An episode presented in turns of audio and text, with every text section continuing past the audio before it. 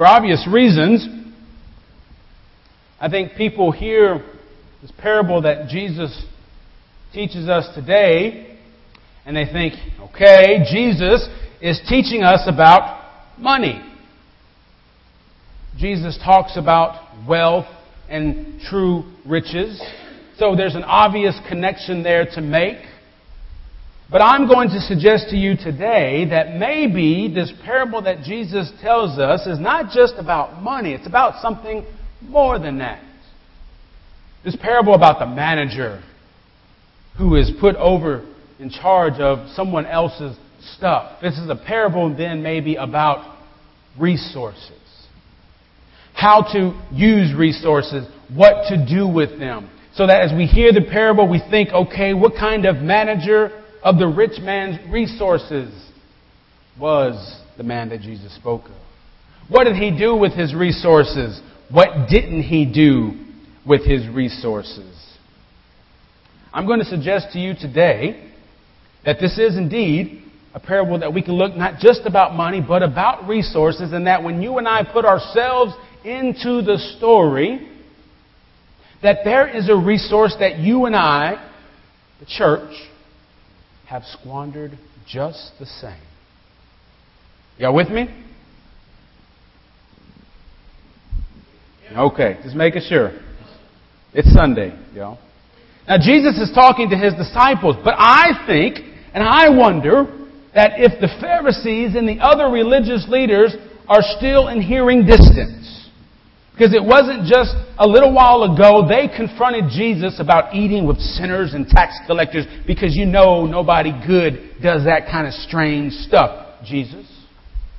Now, Jesus responds to their claim by telling us three parables the parable of the lost sheep, the parable of the lost coin, and the parable of the prodigal son. And we see what Jesus really thinks about eating with people that we don't think need to be you um, know, need to have dinner with. Accepting who needs to be accepted. Jesus, by telling those three parables, put the, puts the Pharisees into their place and shows them just how much they know about God's kingdom. And according to Luke, as the story progresses, those Pharisees don't go anywhere and neither do the disciples of Jesus. So I understand that Jesus has just told, told all the people these parables. He gives his direction towards the disciples, knowing that the Pharisees can still see and still hear them. And Jesus says to his disciples, when you try to serve two masters, you are devoted to one and you hate the other. And that when you serve wealth, you turn your back on God. And when you turn your back on God, you become something God never intended for you to be. And when you become something God never intended for you to be, you end up in a spiritual roadside ditch. Don't end up in a spiritual roadside ditch. I think Jesus is saying. And if that were me, I think I would have pointed and said, don't be like them. because they've tried to serve two masters. And it has taken them away from what God has intended them to be. Their progression towards wealth and whatever has made them comfortable has taken them away from God's calling. It's taken them away from God's desire for them and the people that they are supposed to be leading faithfully. Their attempt to serve two masters has done nothing in their efforts to serve God's people. Now, you and I, I think, we like to think of ourselves as more like the disciples. We want to follow Jesus. We want to be like Jesus. So we want to learn from Jesus. And hopefully we become like those disciples. But I, I, I need you to understand that while that may be our heart's desire, quite often we are more like the Pharisees than we think. In fact, friends, quite often you and I are the Pharisees. All those Pharisees and those religious leaders who thought they had their act together, who were sure of what they believed and who they were, and tried their best to serve two masters. Jesus, I think, in some ways says that those people, those religious leader, leaders, have squandered the gifts that God has given to them. They've used their gifts for their own gain. They use their gifts to make themselves comfortable. They use their gifts even to bring other people down. They have squandered everything God had given to them.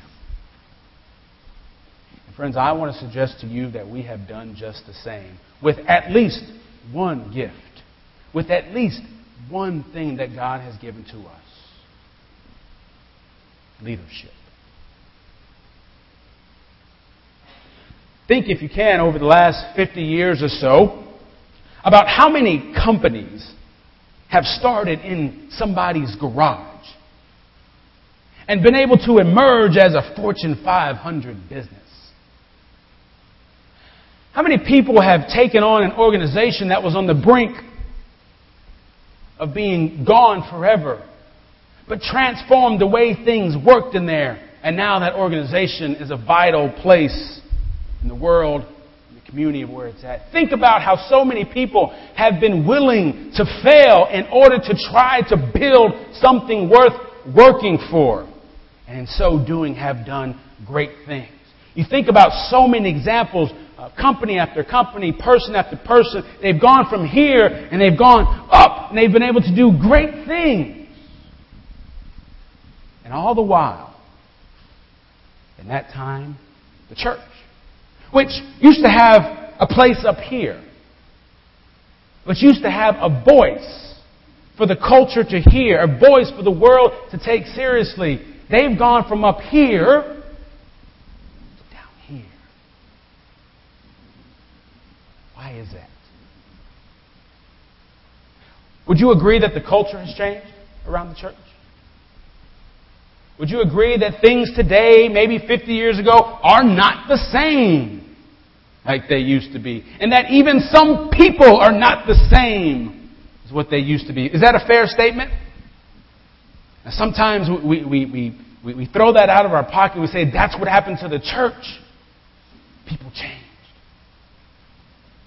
Well, friends, I want to remind you of another story. Remember that guy named Adam and his good friend named Eve? As the story goes, they were put into the garden and they had everything available to them. God said, This place is yours. Just one thing. That tree, no, stay away from it. But what do they do? Eve says, Hmm, I think I'll have a bite of that. Here, Adam, you have a bite too. Uh, okay. they both disobey God. Story continues that God comes around searching. And he confronts Adam. He says, What did you do? And do you remember what the first thing Adam did when he was confronted with his unfaithfulness? He blamed God. He, yeah, God, but you know, if it hadn't been for this woman that you gave me, so it seems to suggest that since day one, it has been very easy for us that when we get confronted about something, the first thing we tend to do is, but it's not my fault. It's your fault. Or it's somebody else's fault. Because it's a lot easier to do this than it is to do this. Y'all with me? Now maybe there's some some merit to those claims that the church makes. But those people today, they're just lazy. They don't care about anything but themselves. They're so focused on other things. Their priorities are twisted. They don't care about God. They don't care about faith. Maybe there's something to that. I had a colleague, colleague of mine who, who said recently that considering the landscape of the spiritual nature of our, uh, particularly our culture and our society, People have not lost faith in God. They have lost faith in the church. You see, it used to be that the church had a prophetic voice. It used to be that the church had something to say that was meaningful. It used to be that the church would raise up leaders who would impact their communities and the world around them. It used to be that the church would produce people who would do something good. The church was known for that. But now it seems like the church is really known for being judgmental and having a really great love affair with potlucks. What happened? What happened, friends? God has given all of us gifts and talents and graces. We have been made God's managers. What happened? I bet we are honest with ourselves. The accounting of our church management looks just like the accounting of that manager that Jesus talks about. We've squandered the gifts that God has given to us in our pursuit of something other than God. When did we stop being the people of God who would lead each other and lead the world into God's salvation? When did we stop focusing on God's will? When did we stop doing God's work? When did making disciples becoming our mission? When did we start settling for leftovers? When did we stop expecting our people to do something good? When did we start to think that we had no voice, that we couldn't raise up people who could make a difference in the world? When did we start thinking that we couldn't transform the world with God's power? When did the expectation that God's people could do something meaningful disappear? Friends, I'm going to tell you, I don't know when when that happened. But I do know when it's going to stop. Y'all with me? Hear me, friends. You may never lead an entire nation in a civil rights The good work that you do may never make it to a single newspaper. You may never be called a church leader. Although we are looking for six to eight people to be on our outreach and welcoming teams. You may never consider yourself as a leader, but you have been given gifts and graces and you have been called to lead. You have been called to make a difference in this world. Some of us who have been able to overcome with God's strength with God's power great difficulties, we are to know that God has already given us power. What are we doing with that power? Friends, we can do this. Friends, we can do what God has called us to do. But it's at this point when I remind people of that calling to do something that God's people do another thing that they're prone to do.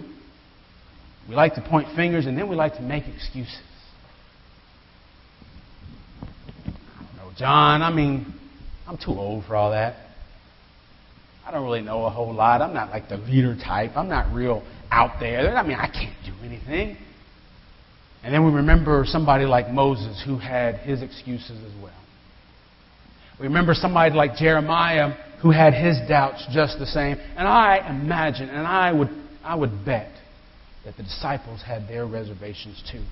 But God used every single one of those people to quite literally change the world.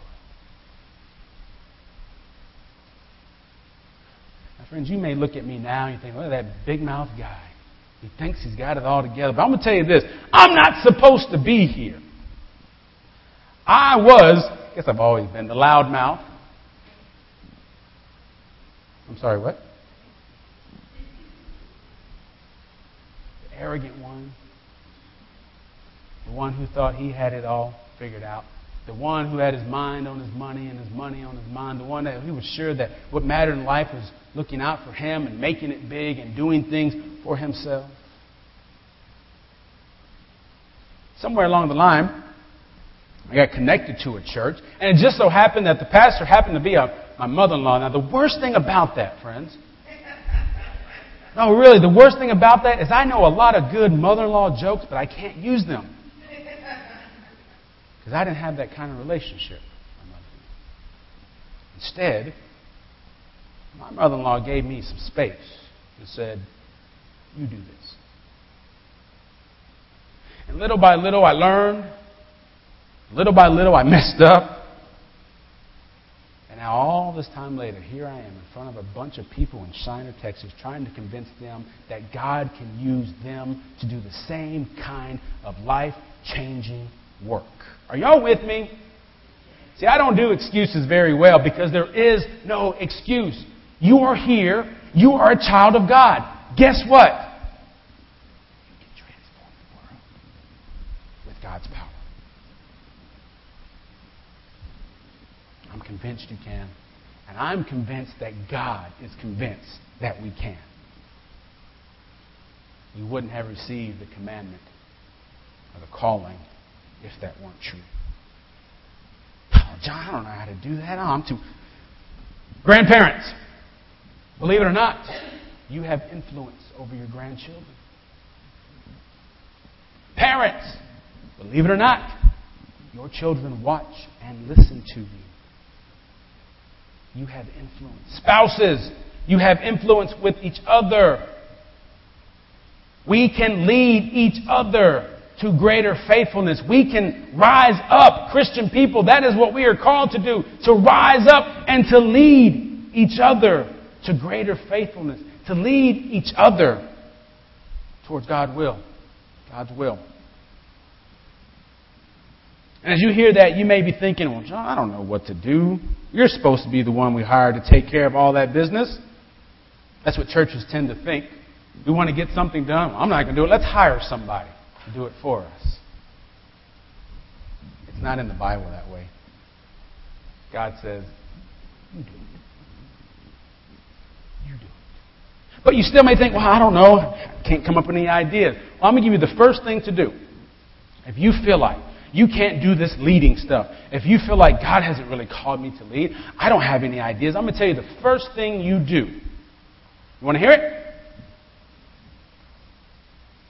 Pray. You pray. You pray, and God will show you. If you ever felt like our kids today are suffering and there needs to be done, something done about it, and, but you don't know, you know what you do? You go to the principal and you say, Man, our kids are struggling, but I don't know what the problem is. I don't even know what can I do. Would you tell me what it is our children need the most? And you know what I'm going to do, Mr. Principal? I'm going to pray. That's all I know how to do right now. You go talk to the mayor and say, what does our city need? What is it that our city most desperately needs God to do? That's what I'm going to pray for. And I guarantee you, friends, you begin praying for God's will to be done, and you know what happens? God's will is done. But, friends, you've got to be willing to rise up and to lead. All of us. Most people like to complain about the way things are. You ever known somebody who just complains about everything? Don't raise your hand. But that's something God's people like to do. When we see something wrong, we point the finger and say, I know what happened. I know who's responsible. I know what they did. So what? God didn't ask you to point fingers. God asked you to do something. God asked you to do something. If you remember nothing about today's time together, remember these two words, friends. Do something. Let's pray.